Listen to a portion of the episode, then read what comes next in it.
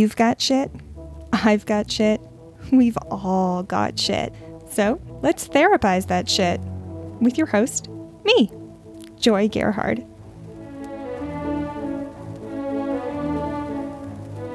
Please note, I am not a therapist.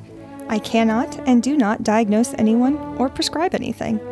This is just me, someone who struggles with mental illness, emotions, and intrusive thoughts, sharing what skills I've used and how I've used them. Also, trigger warning in this podcast, I talk about sensitive topics including mental illness, suicidal ideation, self harm, rape, childhood sexual assault, trauma, and more. I also swear here and there, so listener discretion is advised.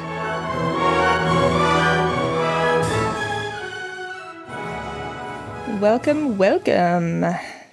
We're going to be therapizing some shit today. Emphasis on shit. I'll get into that in a second, but before all of that, I want to give a shout out to my latest Patreon donor, I guess Patreon patron, my sister Anne is an emotion combo platter donor level. So, a huge thank you to like don't use any nicknames, don't use any nicknames. A huge thank you to Anne, who I never actually call Anne, but there we go. And uh, yeah, if you're interested in supporting me on Patreon, uh, there's a link in the description. There's a variety of levels you can choose from. Right now, the perks you get are a shout out on the podcast, but I will be adding more as more donors get added. Okay, so getting into today's episode. As you may have guessed from the title, I'm going to be talking about my trauma anniversaries today. I'll be using a variety of DBT skills. And if you're new to the podcast, DBT stands for Dialectic Behavioral Therapy. It's the type of therapy that I have found most practically useful as far as things that I can actually use day to day that make a radical difference in my ability to function. Um, whenever I am quoting from the DBT manual, which is there's a PDF in the description, you can also buy it as a book or a workbook. Whenever I'm quoting from that, I will sound like I'm in a bathroom or a massive and gorgeous cathedral. No, it is very much like a bathroom. It doesn't sound nearly cool enough to be in a cathedral but I turn on a little bit of reverb so that it is obvious when I am reading something rather than sharing just my own thoughts. Another thing to note before we dive in there's going to be a point where I ask myself a question and then I sit with it. And I left a very long 15 second pause in there on purpose because uh, I wanted to demonstrate how long it actually took me to access an answer to that question. It was not immediate, and it felt a little strange to chop that down and ask myself a question and answer it immediately when that wasn't actually what happened. So if you get to a point where there's a long pause, wait it out. I will come back. I'm recording this intro on January 31st, and I recorded the bulk of the episode you're about to listen to on January 3rd, and then the second part of it on January 4th. So it's been almost a month. Alrighty, let's go ahead and dive in, shall we?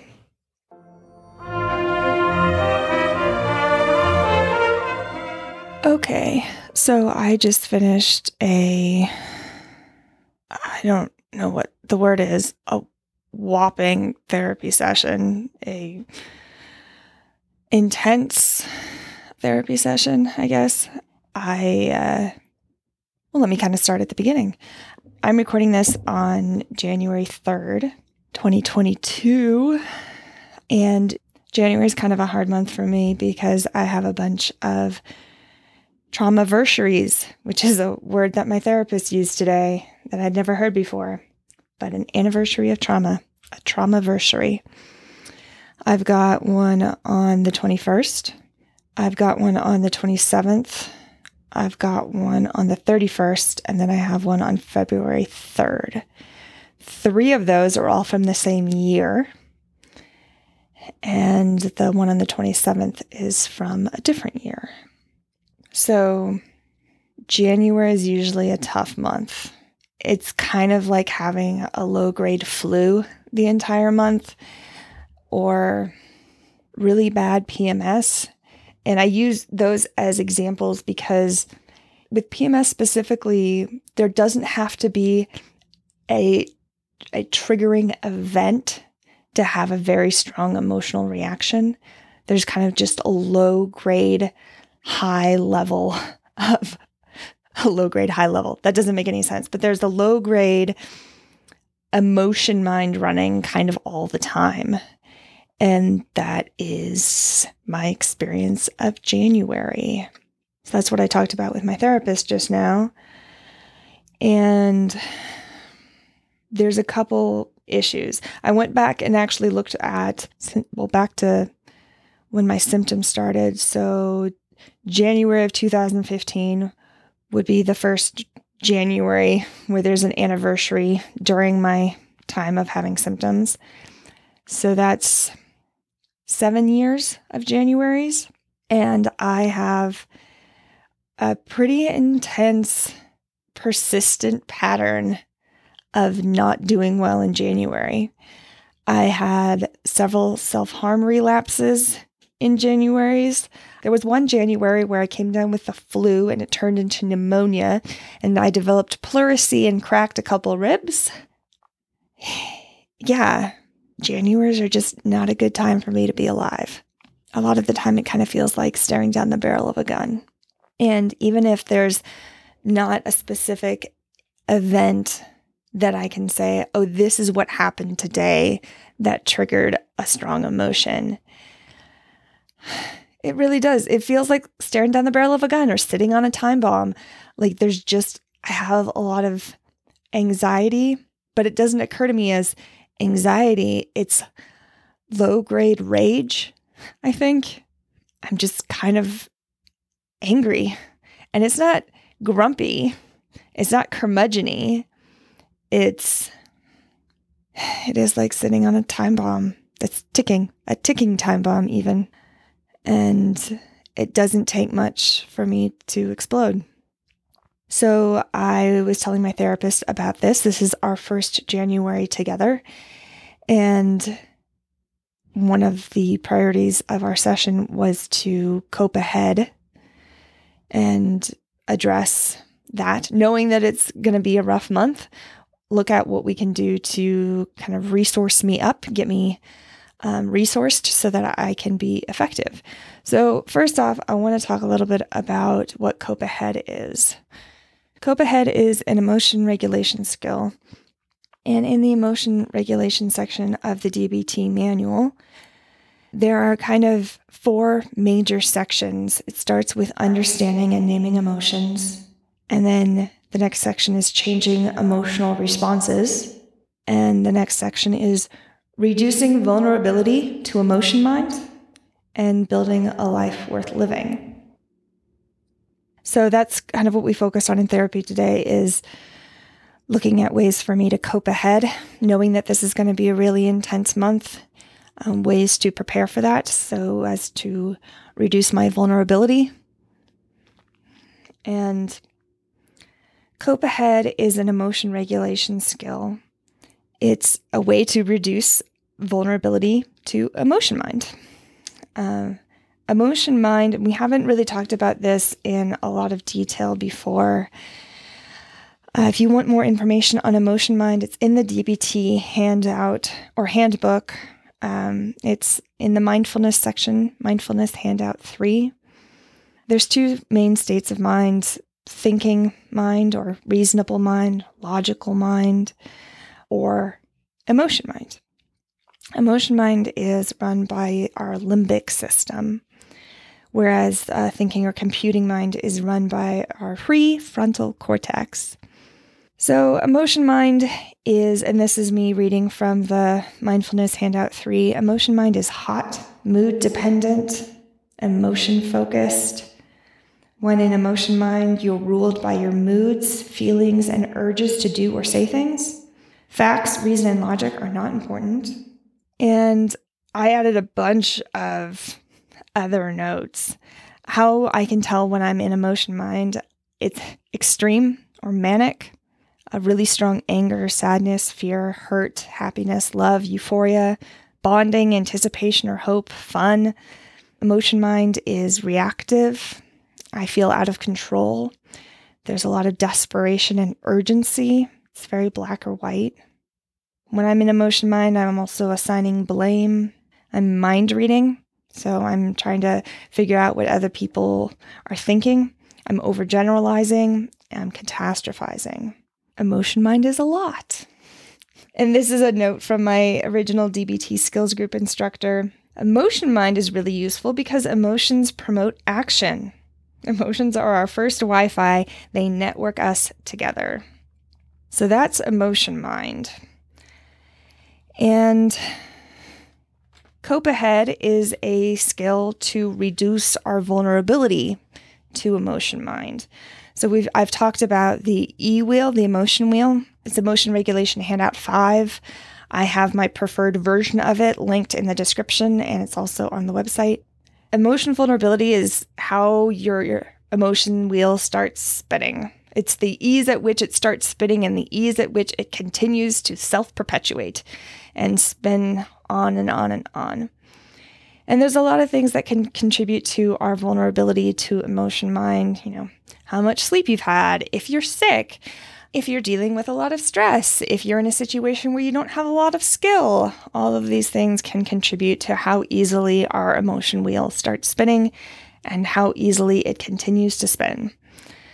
So, to reduce those vulnerabilities, Cope Ahead is a skill that has us be prepared for a challenging emotional situation.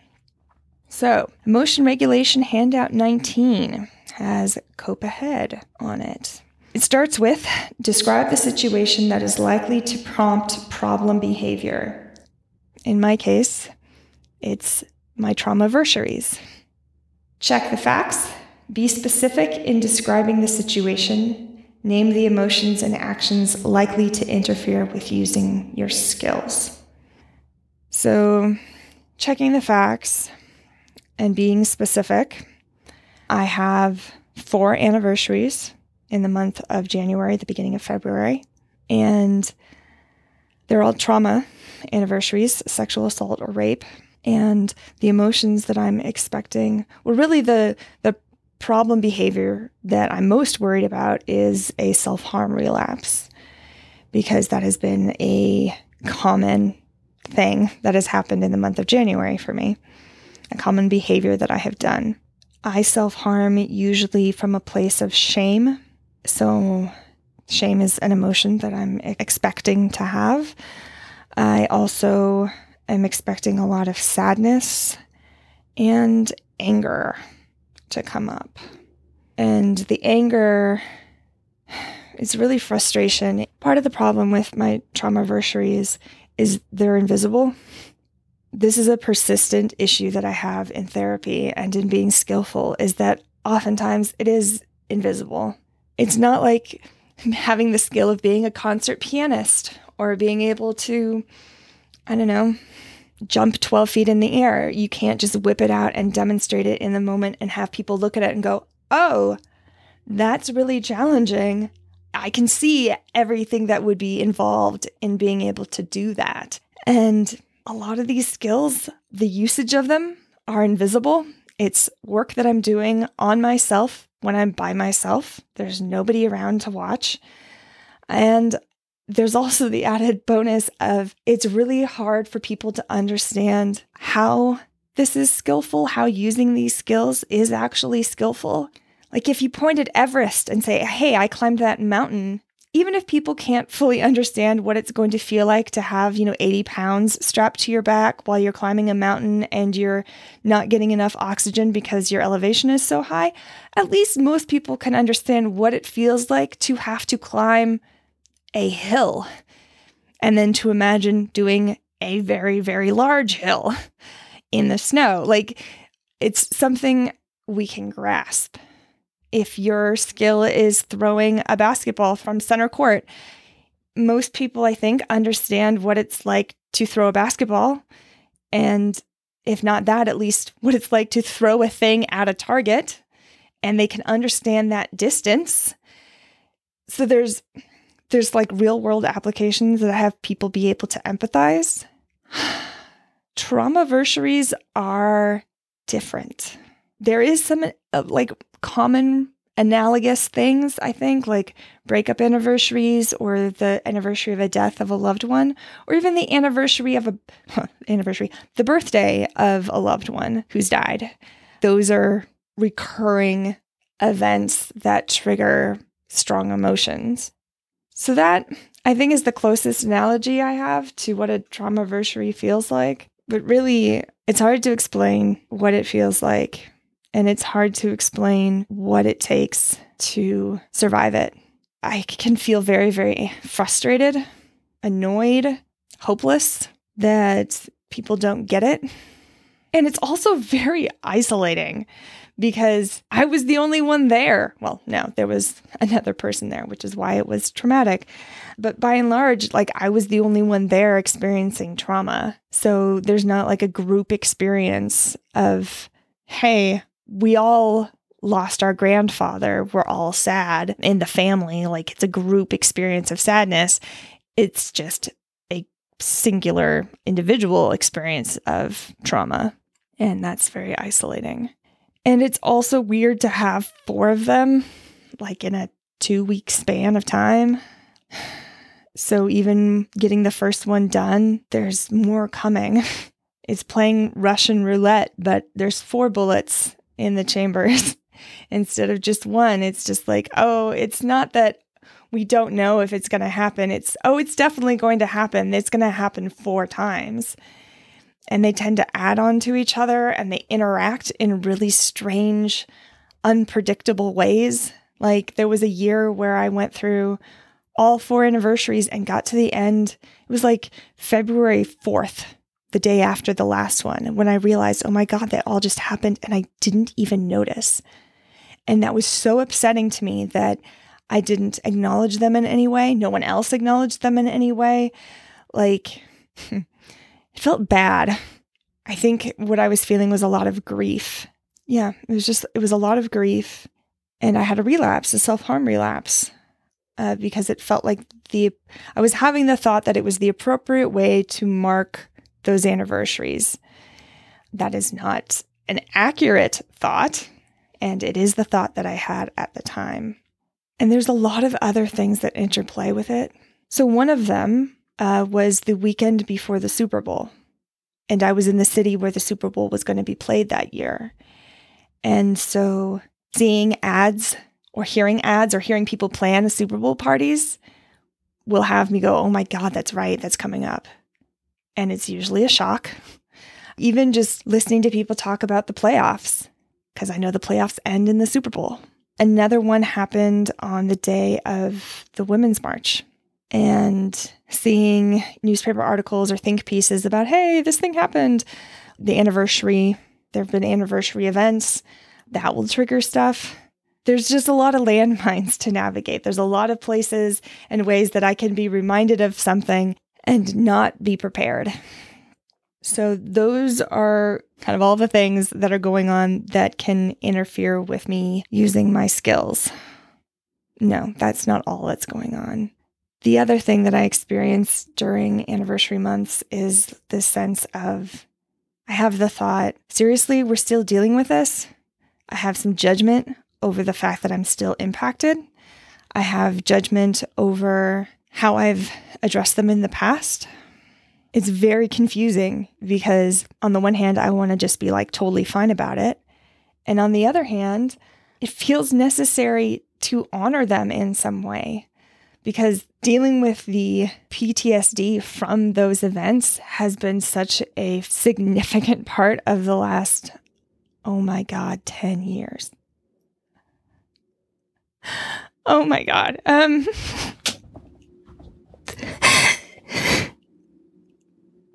this this this year is gonna be 10 year the 10 year anniversary of the first one fuck that just occurred to me oh my god um Okay. What's really interesting is when I just experienced did not feel like an emotion. It felt like a, a body reaction, similar to like if you hit your funny bone and you get like that tingly sensation in your arm, or if you stub your toe and there's that split second between when you know it's happened and when you feel the pain of it. It's pain. It was pain, what I just felt, what I'm feeling, not sadness. And it, it just felt very strongly for a second like touching a freshly healed scar that's still a little sensitive. Yikes. Okay. Um, right. I want to read for you real quick. There's a graphic that I saw. Ooh, okay. This is this is it. This is from Gay Miles Edgeworth. I think it's a Tumblr post, but I can't tell what it is. This is what it says. I think sometimes trauma survivors fall into this place where it's very hard to believe that anything that happened to you was that bad. And the only proof you have that it was that bad is that you're suffering. And so healing can be really scary and difficult because it means giving up the only tangible evidence you have that you were traumatized in the first place. Fuck. I felt that in my teeth. So that's why these anniversaries are very confusing because, on the one hand, I really do want it to be fine. Like, I want to go through January and be like, it's all right. I'm good. I'm solid. I'm healed. And on the other hand, I need these anniversaries to be observed and honored because if I'm not observing and honoring them, I have no proof. I'm having the thought that I have no proof that any of this actually happened. I'm having a lot of thoughts right now. So I'm doing a distress tolerance skill right now, mindfulness of current thoughts, just being aware of my thoughts as thoughts. There are no good or bad thoughts. Our brain thinks it's what it does. And oftentimes, I mean, I certainly have the thought that if I think it, it must be true. And there's a lot of things I think that aren't necessarily true. I can have the thought, I'm a pink elephant. It doesn't make it true. Mindfulness of current thoughts is distress tolerance handout 15, by the way. I'm having a thought this is getting very confusing. I don't want to confuse people. And I'm trying very hard to uh, actually identify my thoughts as thoughts, uh, not suppress any of them or judge them. That's actually the first step of mindfulness to current thoughts is to observe your thoughts as waves coming and going, not suppressing thoughts, not judging thoughts, acknowledging their presence, not keeping them around, not analyzing thoughts, practicing willingness, stepping back and observing thoughts as they run in and out of your mind. That's step one.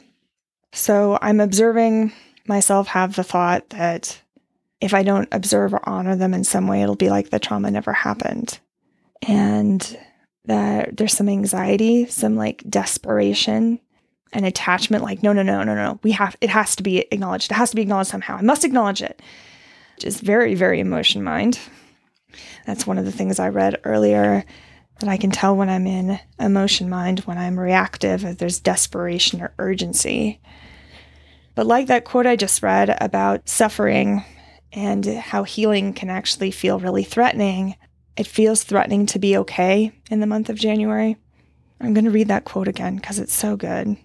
This is Gay Miles Edgeworth saying, I think sometimes trauma survivors fall into this place where it's very hard to believe that anything that happened to you was that bad. And the only proof you have that it was that bad is that you're suffering. And so healing can be really scary and difficult because it means giving up the only tangible evidence you have that you were traumatized in the first place. I think I have the judgment that if if it's something you could heal from, it must not have been that bad. Like when you hear about somebody who broke their back and they're fine now, I have the thought, oh, it must not have been that bad of a break because it really, like, if you break your back, you know, you could be paralyzed. So if you're okay, it couldn't have been that bad of a break. And of course, that may be true with back injuries. I actually don't know. But there's all sorts of like horrific injuries that people heal from. I mean, people get limbs reattached. people have compound fractures of bones and wear a cast and have to learn how to walk again and then are okay. And I definitely have the thought that if I'm if I can heal from it, it must not have been that bad, which is factually not accurate. And this is, of course, a reaction to lifelong invalidation. Of course, I would be attached to my suffering because it's the only way I can prove that my trauma ever happened, or I, I have the thought that it's the only way. I don't think people will believe me. I think I have to provide documentation in order to convince people that my pain is real. That is absolutely lifelong invalidation speaking. Like, that's the belief of somebody who doesn't trust themselves because they've been told not to trust themselves. What this whole belief does is it invalidates myself. Even in the absence of other people invalidating me, I'm invalidating myself. I am self invalidating, which is just not effective. And I'm having the thought that not healing from it is a badge of honor. That's not right. That's not what I mean. Let me let me see if I can find another way here. I keep having that thought that I need to not be okay in January. And then I also have the thought there's a lot of cognitive dissonance right now that I actually don't want to be 80 years old and still not be able to get through the month of January without self harming. I want to find a way to be skillful and also acknowledge my anniversaries, which leads us back to Cope Ahead. So I read step one, which is describe the situation. Step two is decide what coping or problem solving skills you want to use in the situation. Be specific. Write out in detail how you will cope with the situation and with your emotions and action urges. So that's actually the homework that my therapist gave me. Because one of the thoughts I'm having that is likely to interfere with me using skills is that I have to suffer in order to acknowledge these anniversaries. That's a thought I'm having. My therapist gave me this homework. They said, take a look at and give yourself credit for mountains that you've summited in therapy, in healing, beyond the last two years, which are just kind of a shit show. There, that's a judgment, judgment, judgment. Ask what work have I already done and been successful at? What is my mountain range of recovery?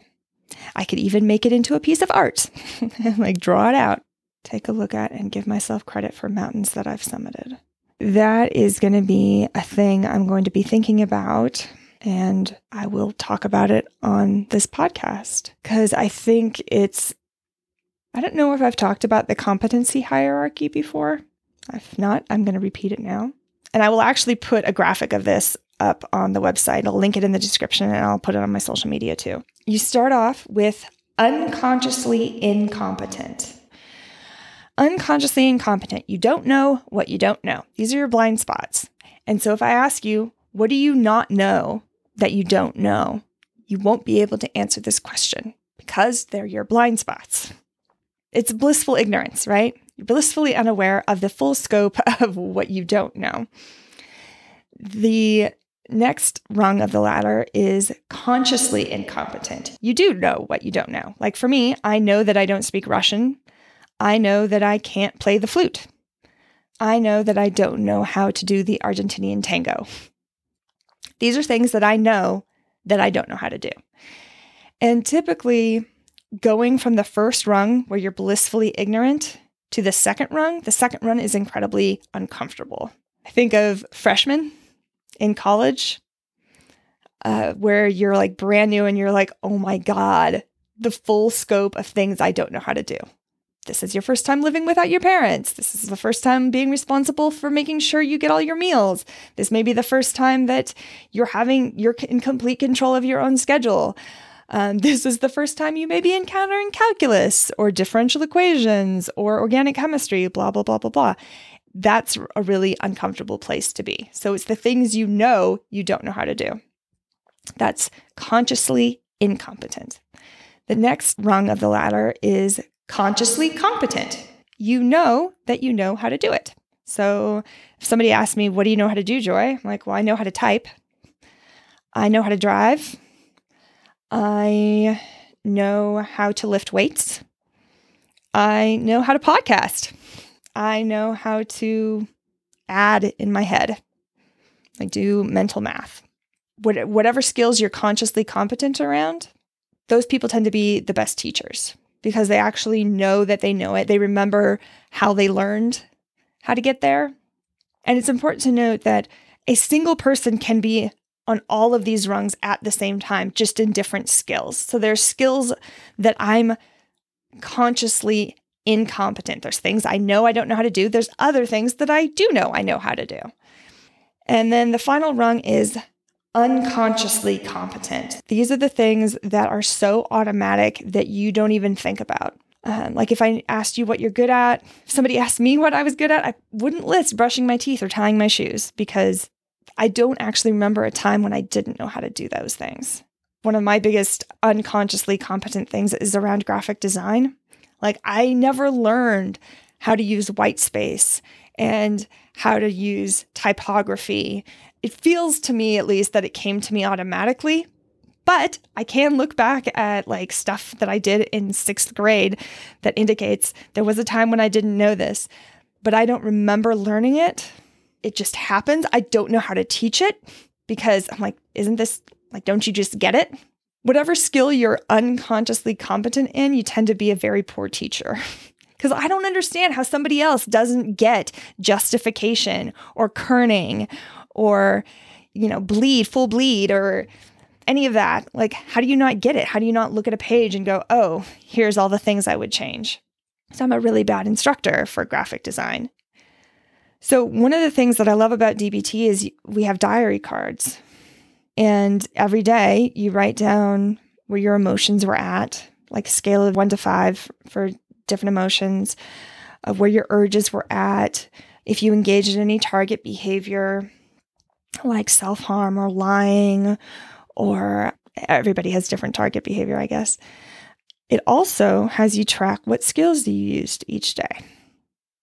And one of the lovely things about that is it actually prevents things from becoming unconsciously competent. It forces me to remember what skills I used so that I don't just do them and not acknowledge them. Because I think the acknowledging is really important. The acknowledging that I use skills is what has me relate to myself as somebody who is skillful. Like I am actually skillful at that thing. I know how to validate. I know how to be non judgmental. I know how to identify my emotions. I know how to do opposite action, like all of these things when you become so good at it that it happens automatically without thinking, we stop relating to ourselves as skillful at that thing. That's part of what this therapy homework is doing for me. I'm going to be looking at my past mountains that I've summited in therapy, things that I've healed from, ways that I used to be that I am no longer, and identify what work I've already successfully done which I think is going to be important to address this thought that I have that I'm never going to get better and that January is going to be like this all the time. I think it's also important to practice this to to identify ways that I've been successful at using skills because it's a kind of a check the fact because I'm having the thought that the only way to acknowledge and honor these anniversaries is to suffer, I think it's important that I practice acknowledging them and being skillful around acknowledging them. I think it's important to acknowledge just ways in the past that I have honored my pain, honored the trauma and the impact that it had on me, and validated it without becoming suffering. Because reading this thing again from Gay Miles Edgeworth, I think sometimes trauma survivors fall into this place where it's very hard to believe that anything that happened to you was that bad. And the only proof you have that it was that bad is that you're suffering. And so healing can be really scary and difficult because it means giving up the only tangible evidence you have that you were traumatized in the first place. So there's some assumptions being made here. Like these are these are not facts. I'm having the thought that the only proof I have that it was that bad is that I'm suffering. I do have other proof that it was that bad. I don't have to be actively suffering right this second. And it says, and so healing can be really scary and difficult because it means giving up the only tangible evidence you have. I'm having the thought that healing means giving up the only tangible evidence I have that I was traumatized. And what's interesting here is that clearly I have the thought that I need proof, which again is lifelong invalidation talking. I have the thought that I need data and documentation and that I'll need to demonstrate my reality in a way that others will accept and not question. I have other evidence. I have words, I guess. I think that's part of the reason why stories are so important. And so being able to tell my story, I think, is important. And that's what's going to have me be able to honor the trauma without sinking back into it, I guess.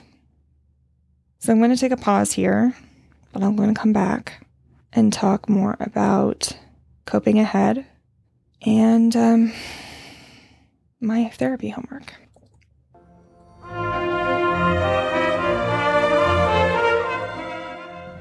Okay, I am back. It is the following day, it is January 4th.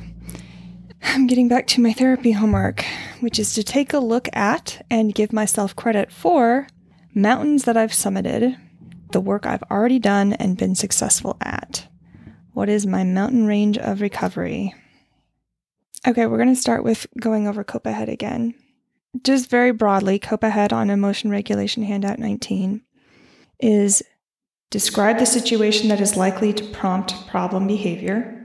Decide what coping or problem solving skills you want to use in the situation. Imagine the situation in your mind as vividly as possible. Rehearse in your mind coping effectively. And finally, practice relaxation after rehearsing. Now, each of these have kind of sub bullet points, more specific information on how to do each of those steps. But getting back to the situation that is likely to prompt problem behavior, this is very challenging for me because with anniversaries, it's not a specific event.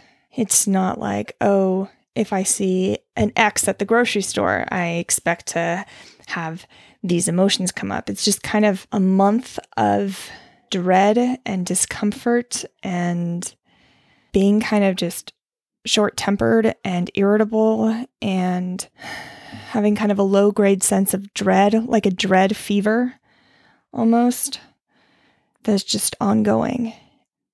Seriously, after recording yesterday and realizing that it was my 10 year anniversary coming up, I felt like I had the flu for the rest of the day. Like I felt exhausted, drained, like I had a cry hangover, even though I hadn't been crying all that much. So it's challenging to uh, actually figure out how to be specific in describing the situation.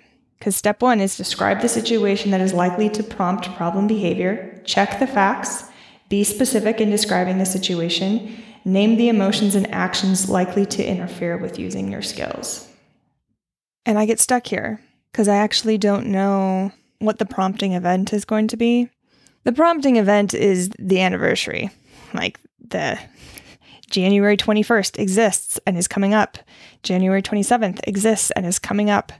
January 31st exists and is coming up. And February 3rd exists and is coming up. And that's kind of the prompting event, I guess. I have a lot of thoughts around the anniversaries. I have a lot of judgment that I'm being affected by anniversaries to begin with. I'm judging myself. I had just texted a friend about trauma traumaversaries and said, I'm like, body, you're okay. You've healed. Calm the fuck down. We don't need to be having this reaction every year. And yet, this is the reaction my body is having. So, I think another aspect of the prompting event that the anniversaries are coming up is that I'm judging the way my body is reacting to those anniversaries and the judgment is not serving me because I end up being annoyed, uh, having shame, resisting rather than accepting that this is just how January goes. So, emotions and actions that are likely to interfere with me using my skills, well, certainly judgment is a is an action that is likely to interfere. Shame is an emotion that's likely to interfere. Anger is an emotion that is likely to interfere. Judgment. Let me talk about judgment for a second here. I'm flipping through. It's a mindfulness skill. Non judgmentally is a mindfulness skill. I want to talk for just a second about what judgments are. More broadly, this is on mindfulness handout five, but a lot of what I'm going to be saying is not actually on the handout. It's my notes from my first DBT instructor. He defined judgment as aggressive certainty, which I think is actually quite lovely. Judgments are things like good, bad, should or shouldn't, fair or unfair, right or wrong, black and white, always, never, all or nothing, name calling. I judge me, I judge others, and I judge reality. And certainly with anniversaries, I'm judging myself and I'm judging reality. The problem with judgments are that they're not based on fact, they're based on interpretations. Another problem is they're immutable, like they don't tend to change. I certainly notice that. I'll label something as good or bad, or fair or unfair. And then, even with additional data, I don't tend to change my judgment because it's aggressive certainty. And another problem with judgments is that it prevents understanding of others and ourselves, which I certainly am noticing because I am judging myself about having reactions to anniversaries rather than getting curious and asking, okay, judgment, what are you trying to do for me? A judgment, this is another thing from my DBT instructor. A judgment is a survival skill that has gone off the rails. Judgments are trying to keep us safe. So, if I were to look at this non judgmentally, a question I could ask is what is this judgment trying to do for me? So, I'm judging myself for having feelings and being affected by the anniversaries of my rapes and sexual assaults of some of my rapes and sexual assaults because not all of them happened in the next month. Okay, I'm going to sit with this for a second and ask that question What is this judgment trying to do for me?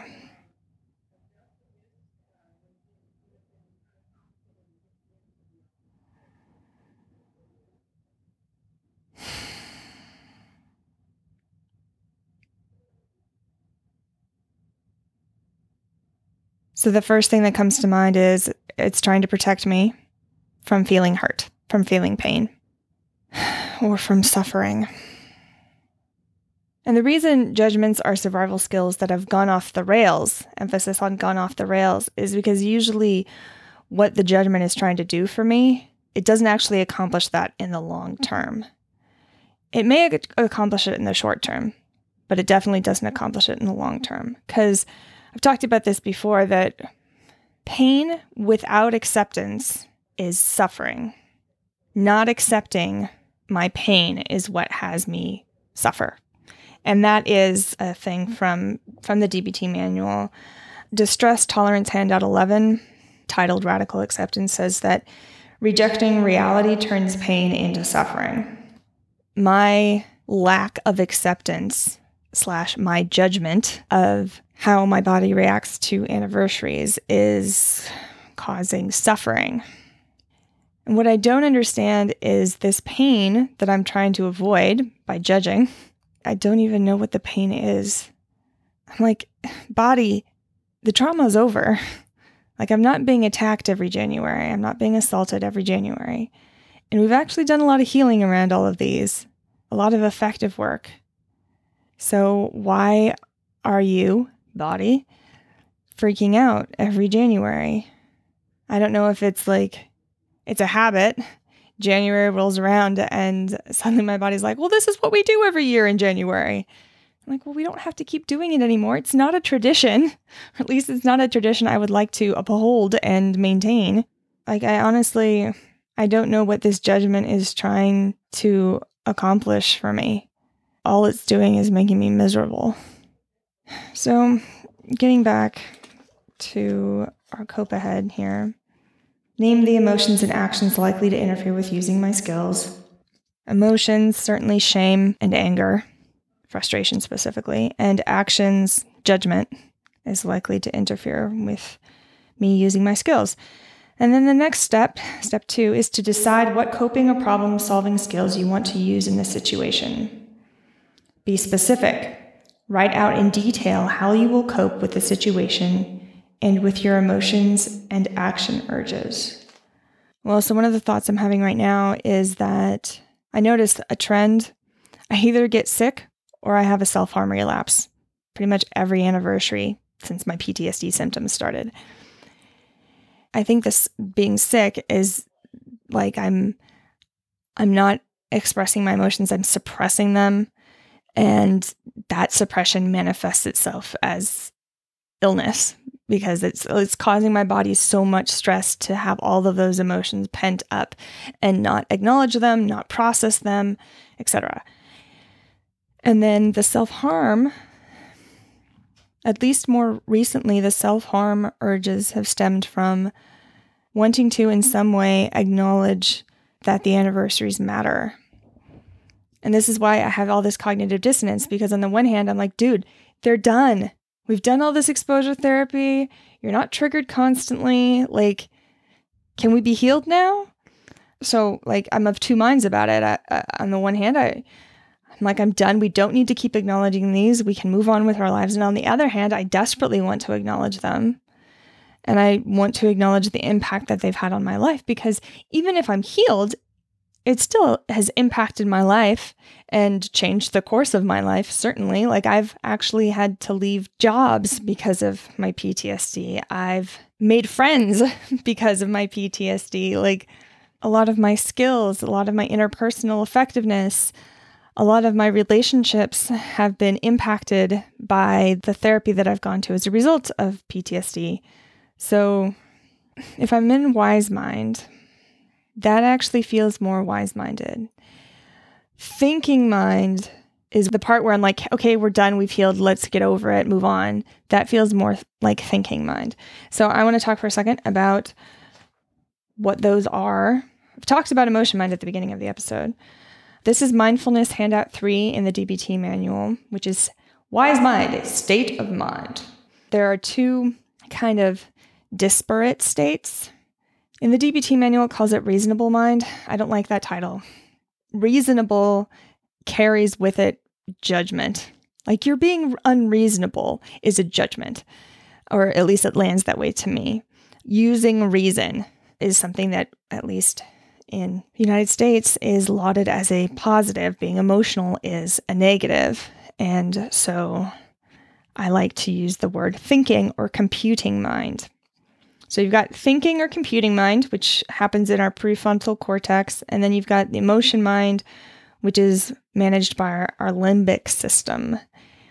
And the Venn diagram, and I've posted this on Instagram and it's up on the website. There's a link in the description. The Venn diagram that is in the DBT manual shows that wise mind is the intersection of thinking and emotion mind. I prefer that wise mind is the entirety of thinking and emotion mind. So it would be a circle that goes around both of those circles. It's fully emotion mind and fully thinking mind. So, how I can tell that I'm in thinking mind as c- compared and contrasted my high school English teachers would be so happy.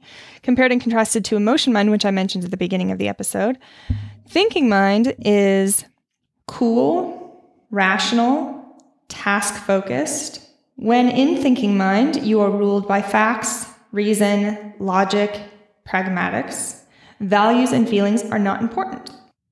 And that's what's actually written on the page now I'm going to just mention kind of notes that I made from my DBT instructor. So, how I can tell that I'm in thinking mind I'm problem solving, stuff gets done, I'm focused, judging, insistent, making meaning, interpreting, task oriented, frantic, controlling, black or white, planning, on task, and ignoring feelings. What then is wise mind? Wise mind is the wisdom within each person, seeing the value of both reason and emotion, bringing the left and the right brain together, the middle path. And that's what's written on the page. And then my notes about that from my instructor are Wise mind is using all of my thinking and all of my emotions and honoring both thoughts and emotions. It's validating, it's dialectic, it considers both the long and short term. I can tell that I'm in wise mind because I can see the machinery. I have perspective. I'm effective. I'm balanced and flexible. I'm calm. I'm accepting, dialectical, and gray, as distinct from black and white. I mentioned being kind of having some cognitive dissonance and being of kind of two minds, where one mind is like, hey, you've healed, let's move on. Why are we revisiting this every year? That feels more like thinking mind. That feels more.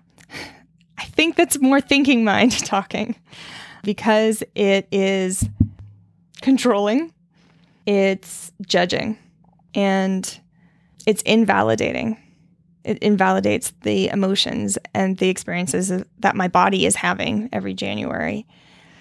Whereas the other part of me that wants to be like, hey, can we honor that these events happened and that they had an impact on my life and that they're significant? They're a significant part of my story. Let's not ignore them. That feels like wise mind. And then there is actually another little tiny part that's like, hey, let's self harm because that's a good way to demonstrate how much pain we're in. That's very emotion mind. So, to summarize those three states again, my thinking mind is like, hey, we've healed, we're done, move on, get over it. My emotion mind is like, hey, let's self harm so we can prove to ourselves how much pain we're in because these things mattered. And then wise mind kind of the middle path of those two things is hey, these things did matter, and there's a way to honor them that is not ignoring them, and it's also not self harming. There's a way to honor these anniversaries and hold space for the emotions that come up and the body sensations that come up. There's a way to acknowledge the significance of them in my story and in kind of shaping who I am now. And the thought that I'm having in reaction to that is that I really don't have the words to describe what they were like. Because my wise mind is like, there's a way to honor this. Like, we can use our words. And my emotion mind is like, yeah, there aren't any words. There's no way to explain to people what that was like. And I mentioned that to my therapist and then proceeded to explain what it was like. And afterwards, my therapist was like, Joy, you just explained what it was like. And I thought you did it very effectively. And I think the challenge, it's so much easier to explain what it was like to my therapist or to my close friends who experience mental illness and who have experienced trauma because they get it. Like they meet me halfway. I don't have to come up with every single word, every single description, the perfect adjective.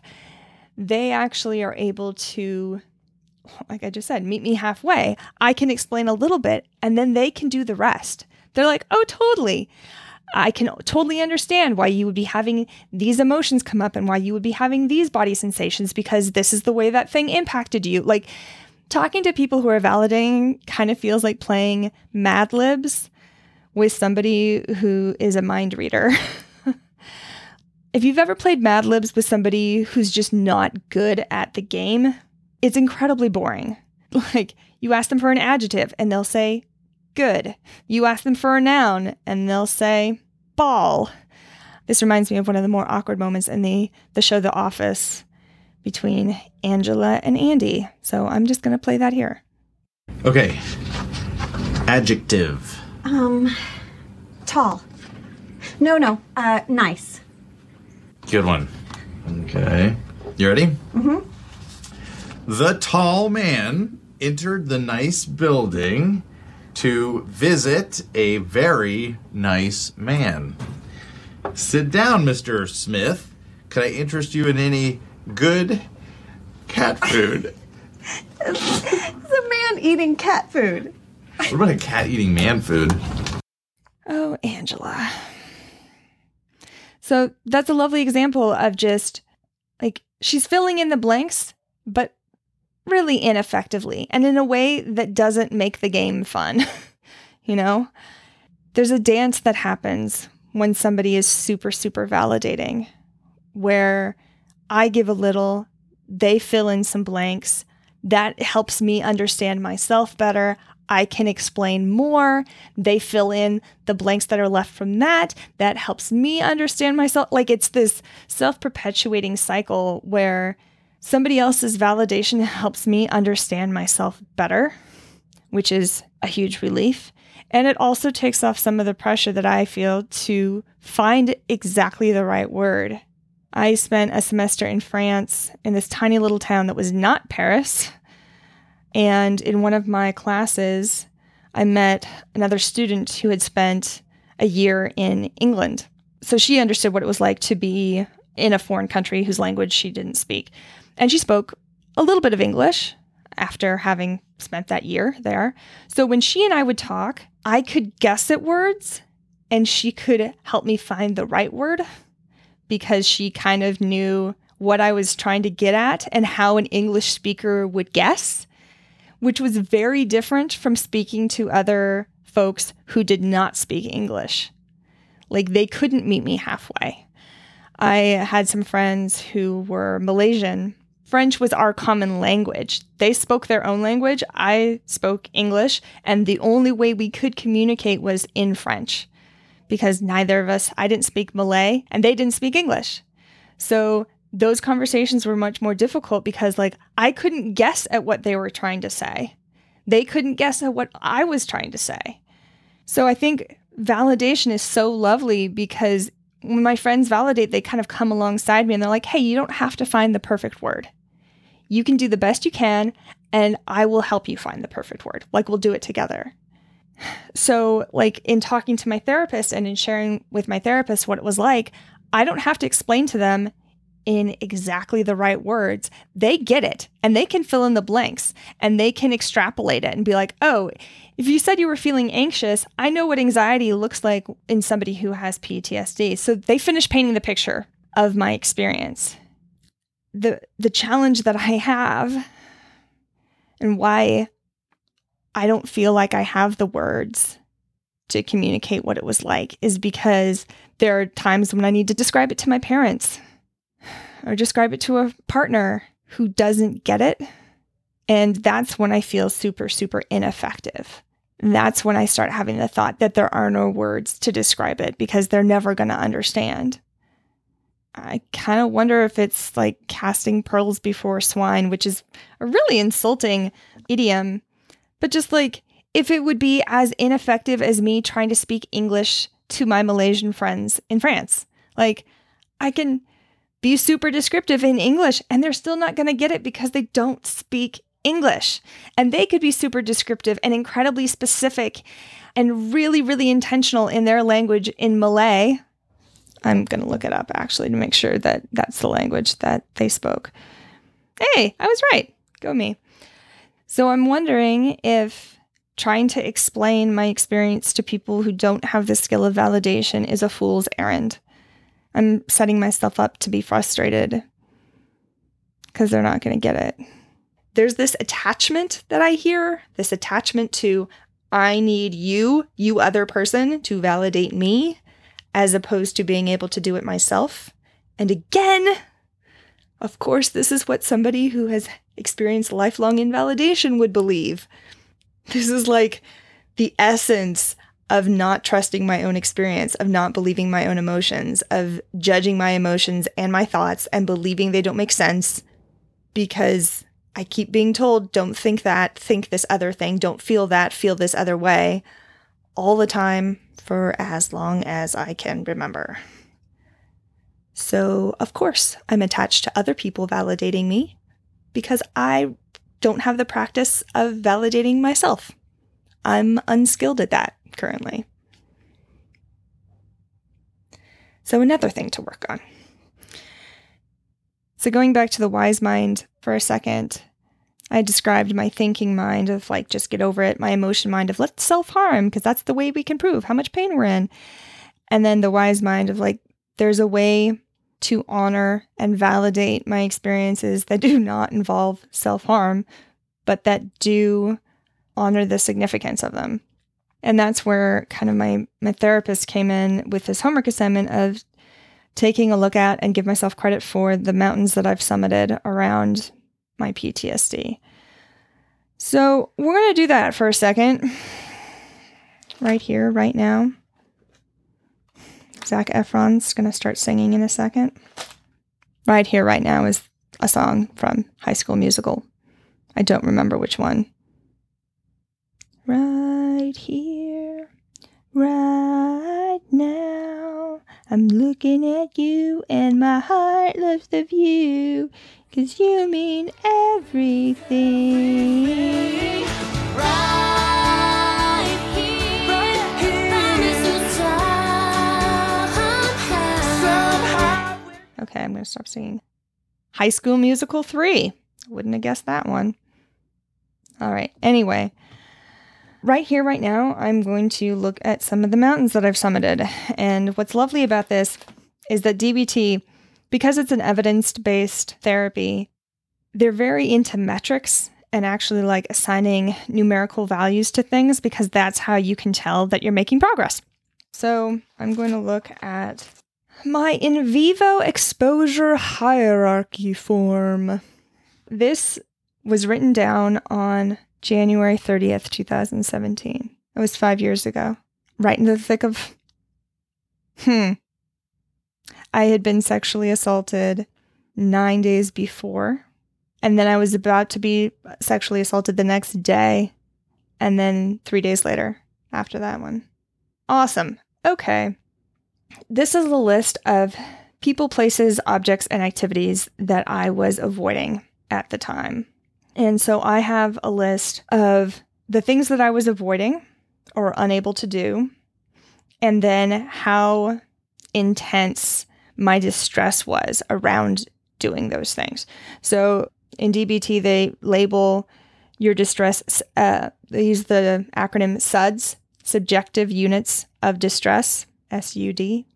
Zero is like you're totally chill, everything's great. I'm eating ice cream and watching a horror movie and very happy.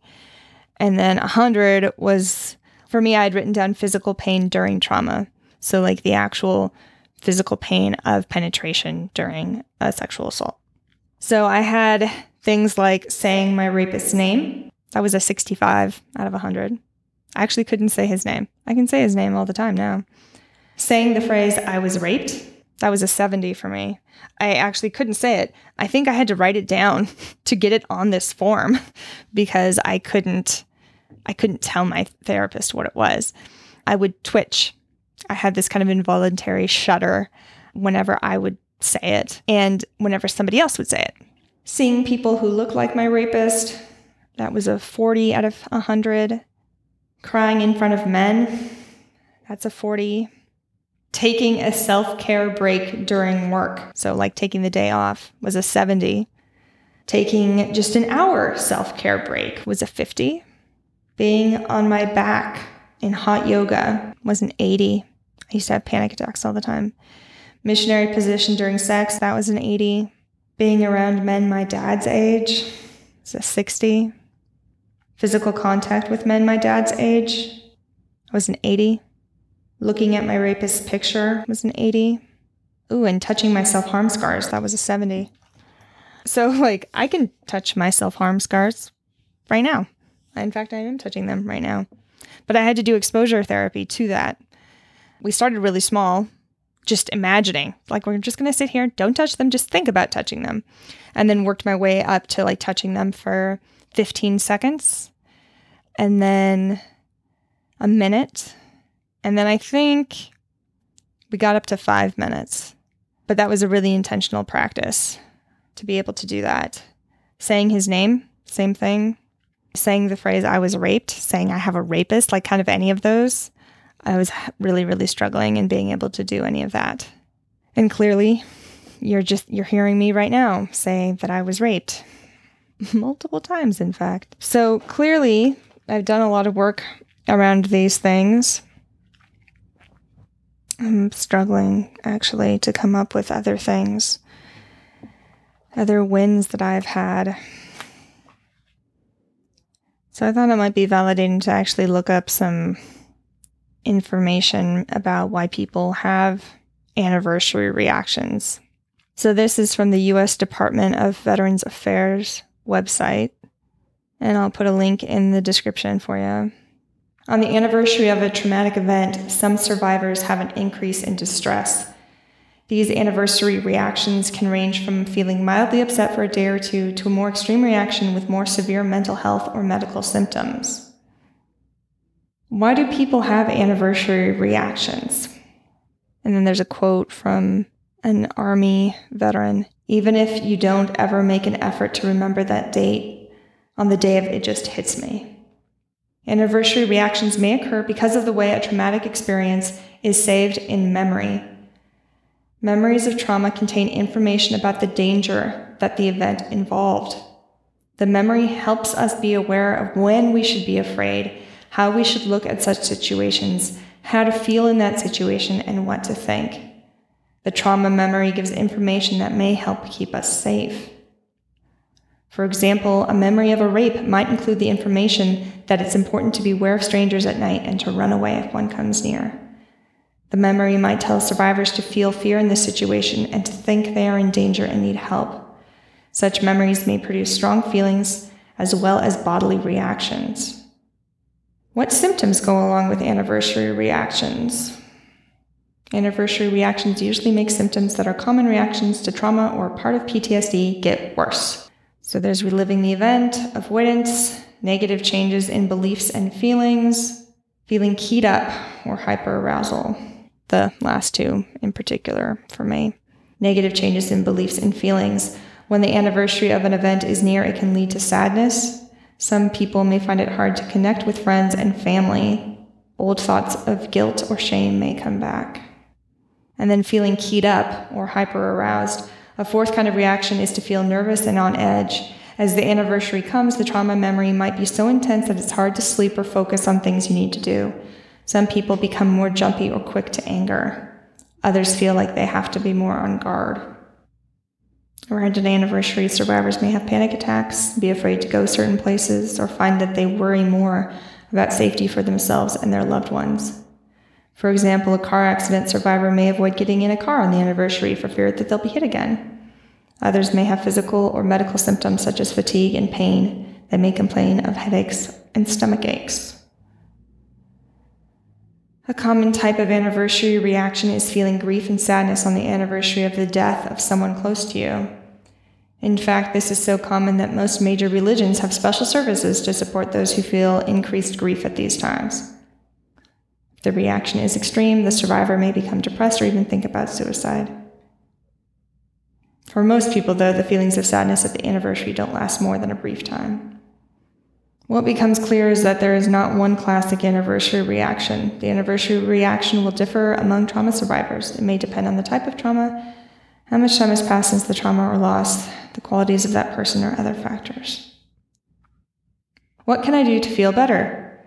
Most people will feel better within a week or two after the anniversary. Over time, the stress symptoms will become less frequent and less severe. You may find it helpful to make special plans for the anniversary date. It can help to have other things to occupy your time besides memories of the event. You may choose to take part in a special activity, like visiting a grave, donating to charity, or giving blood. I've thought about that. Like, is it worth it to have some sort of, I don't know what the ceremony would entail? And I actually do think I did this one year.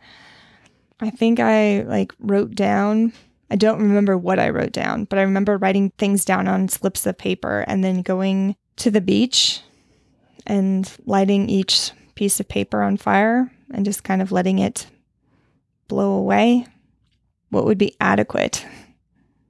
And I don't really have an answer for that.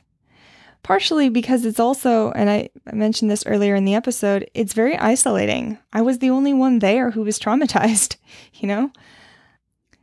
It isn't a large collective grieving event like you would for the anniversary of 9 11 or Pearl Harbor or what have you. It's just me with my group of anniversaries around dates that aren't significant to anybody else. It just feels really super lonely. And I'm having the thought that it would actually be useful to describe what happened, to tell the story so that other people understand, can hear it and go, ah, okay, I get it. Maybe that would have me feel less lonely. And then I have the thought, don't do that. You're just going to dredge it all back up again. Do you want to really wallow in that? It's another thought I'm having. That talking about it is wallowing. That's a judgment. I really do feel of two minds about it. Because on the one hand, I do want to talk about it. And on the other hand, I don't want to keep bringing it up. I just want to be okay in January. I just want to be able to navigate the month without this low grade. I do like the phrase keyed up. Just kind of irritable, short tempered.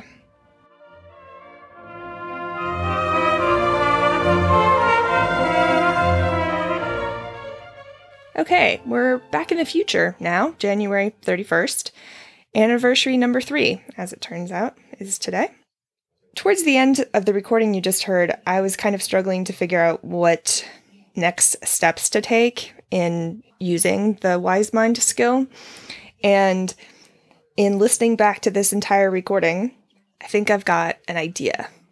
So I described my three states of mind about my anniversaries.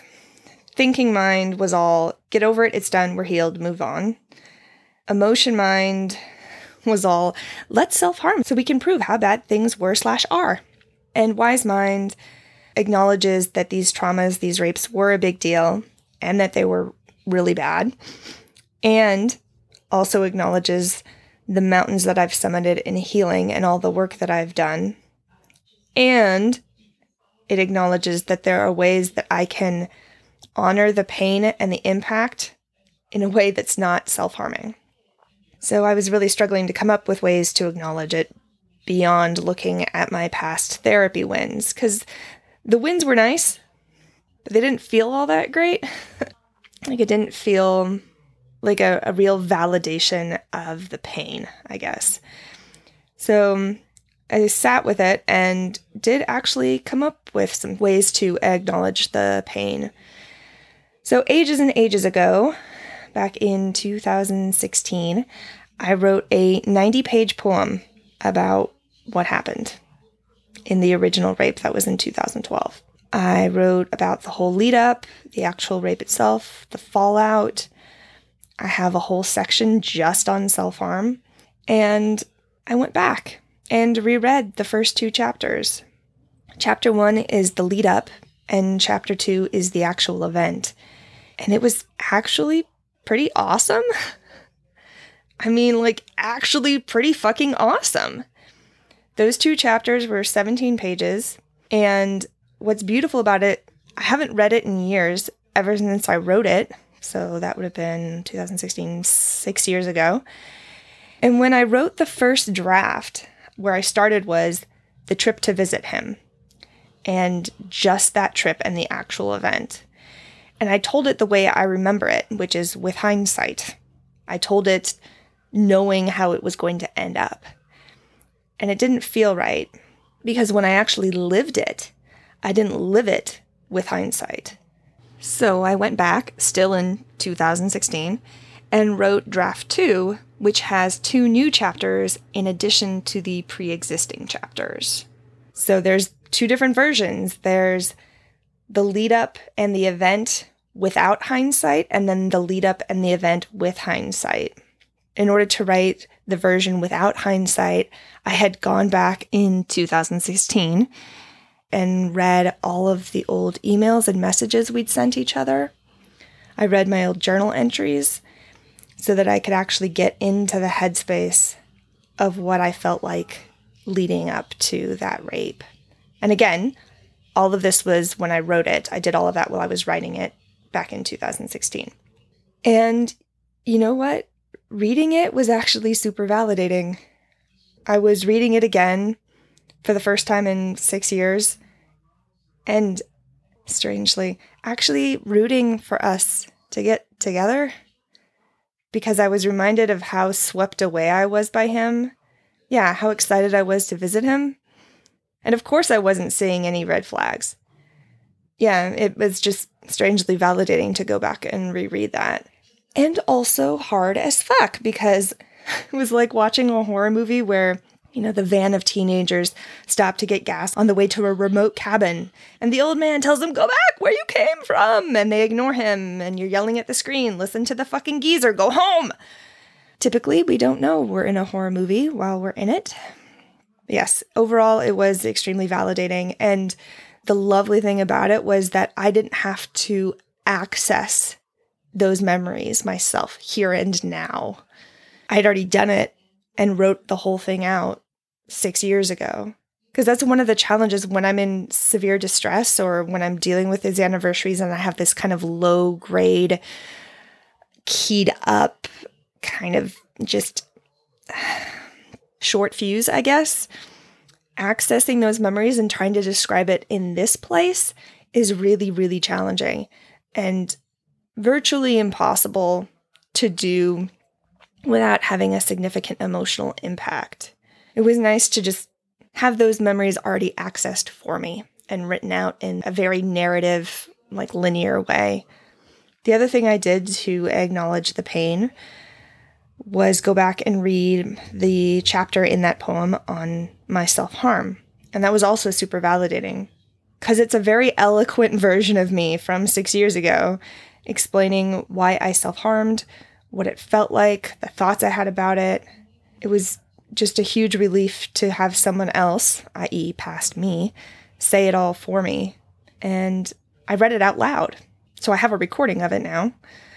Um, maybe someday I'll put it out in the world. But there was something, something really therapeutic about actually reading it all out loud, because one of the challenges that I I mentioned in the recording you just heard was struggling to find the words to explain to people what it feels like. And so it wasn't enough to just read the words on the page silently. There was something about saying it. It was like, oh, there are words. They all rhyme, but there are words. Yeah. So getting back to the whole cope ahead thing, and this is from Emotion Regulation Handout 19. A quick reminder step one was describe the situation that is likely to prompt problem behavior, check the facts, be specific in describing the situation, name the emotions and actions likely to interfere with using your skills. And I mentioned that the situation is having strong self harm urges as a result of the anniversaries and the emotions and actions likely to interfere with me using my skills is judgment around I shouldn't even be having these urges anymore. I should be over the whole thing. So I guess there's shame associated with that. And then step two, if you recall, is decide what coping or problem solving skills you want to use in the situation. And I did that. I want to use wise mind. And then be specific. Write out in detail how you will cope with a situation and with your emotions and action urges. Be specific. So I really want to sit with the thought that my experience mattered, that it still matters, and that I can honor it in ways that don't involve self harm. I want to remind myself that it was and is incredibly painful. And I can reread or listen to the recording of my poem about self harm, which is super validating and which communicates my pain really effectively without triggering urges. That takes the pressure off of me actually self harming because I self harm to communicate to myself my pain, to validate it, to express it, I guess. And that poem actually did a bang up job of communicating my pain without having to self harm. Step three in Cope Ahead is imagine the situation in your mind as vividly as possible. Imagine yourself in the situation now. not watching the situation. And then getting more specific, we've got step four, which kind of details exactly how to do that. Rehearse in your mind coping effectively. Rehearse in your mind exactly what you can do to cope effectively. Rehearse your actions, your thoughts, what you say, and how to say it. Rehearse coping effectively with new problems that come up. Rehearse coping effectively with your most feared catastrophe. Oh. What's weird about anniversaries is that I've been in and out of the kind of the problematic situation that Cope Ahead is for for the last month because the problematic situation is having really strong self-harm urges around my anniversaries. Today I'm actually doing okay. Uh, yesterday my self-harm urges were super high. Uh, I was kind of like vibrating with them and I'm expecting them to get super high again at some point um, before the anniversaries are done in four days. So I'm going to now rehearse in my mind coping effectively with super high self harm urges. And step two, where I described how to use wise mind to cope effectively, is basically what I will be doing to rehearse. Sitting with the thought that my experience mattered, it still matters. I'm sitting with the thought that I can honor it in ways that don't involve self harm. I'm sitting with the thought that it was and is incredibly painful. I'm also practicing accepting that no one else can fully understand my experience because no one no one else has ever had my exact experience. They can get close to understanding it and there will still be nuance that's unique to me in the same way that there's nuance that's unique to everybody. I'm practicing accepting that my experience is valid, even if no one else can ever fully understand it. Ooh. So, part of Cope Ahead is writing all of this down. Like you heard me say in step two, write out in detail how you will cope with the situation and with your emotions and action urges. Uh, so I had written down kind of my plan last night, and that's what I'm reading from here. And I was looking at why I have such a strong urge to self harm, to communicate to myself that my pain was real. Like that's my kind of go to when I feel invalidated. I'm like, okay, well, when you feel invalidated, let's self harm. And I was kind of reverse engineering, well, what has you feel invalidated? And one of the thoughts I had was that no one else really understands it fully, and that that somehow means that my experience is invalid if no one else can understand it. So that's why I tacked on I'm practicing accepting that my experience is valid, even if no one else can ever fully understand it. And it just hit me. I'm like, oh, that actually, that's the thing to do rather than self harm is acknowledge that my experience is valid, even if no one else thinks it is, even if no one else can fully get it. It's still valid. That feels like kind of a big deal right there, actually. Getting back to rehearsing in my mind, coping effectively, I'm picturing myself listening to recordings of my poem about the lead up and the actual event listening back to what it felt like in that moment and what it felt like after, and listening back to the part about my self harm, which is basically listening to myself validate myself. And the last item in step four is to rehearse coping effectively with your most feared catastrophe.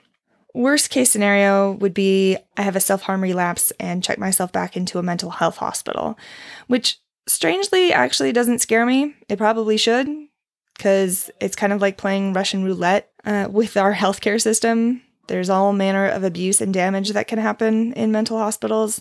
So far, my experiences have been largely positive. I've been extremely fortunate, and that may not always be the case. My most feared catastrophe this is not like objective worst case scenario. This is what would feel to me like the worst case scenario.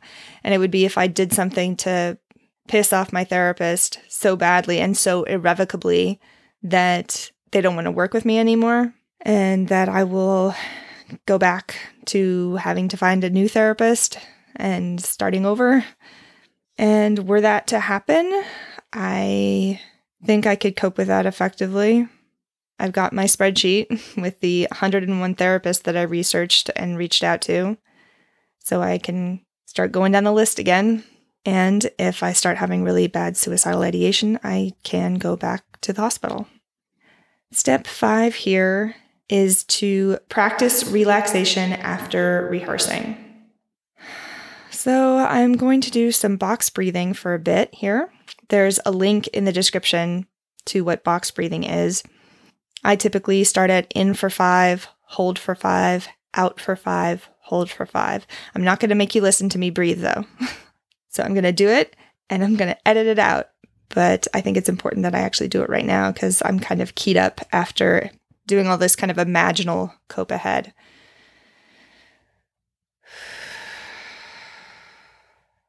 That last step of relaxing after rehearsing the cope ahead is really important because that's what trains my body to know that even if I do get kind of keyed up around this cope ahead practice, I can relax after that. Like I'm not stuck in that keyed up, anxious place. I can regulate and practicing it just here, sitting on my bed after doing imaginal rehearsing. I'm not actually like in a distressing moment right this second. I'm picturing it. I am safe. I'm okay. And doing that relaxing afterwards is what kind of retrains my brain that it is possible to regulate after feeling that anxiety. So that's cope ahead. And coping ahead is different for each situation that I'm coping ahead for. Like in this case, I was coping ahead for having strong self harm urges during an anniversary. And in going through this whole process, I figured Wise Mind would be the most effective thing to do. And there are other situations where I've used completely different skills, like problem solving or opposite action or mindfulness or what have you. It's different each time I do it. Anywho, this is a very, very long episode, and there's going to be more. There's going to be a part two or volume two coming up because the recording that I made at the beginning of this month is three hours long, and I'm only uploading the first hour of that here. So there will be more coming. I just need to go back and listen to the rest of it. So, as always, thank you for listening. Thank you for your support. If you have any questions, comments, concerns, criticisms, corrections, any other things that start with the letter C, or really any other letter of the alphabet, do feel free to reach out. All the links to how you can get in touch with me are in the description. And um, thanks again to Anne for supporting me on Patreon. And if you're interested in doing the same, there is a link in the description for that as well. All right, I'm just gonna sign off now and end this. Oh, just super abrupt. This has been Let's Therapize That Shit with your host, me, Joy Gerhard. If you like what you heard, please rate, review, subscribe, and tell your friends about it. I'll see you next time. Intro and outro music is Swan Lake Opus 20 by Tchaikovsky, performed by the London Symphony Orchestra, conducted by Anatoly Fistoulari, and released on LP by Richmond High Fidelity London Records in 1952.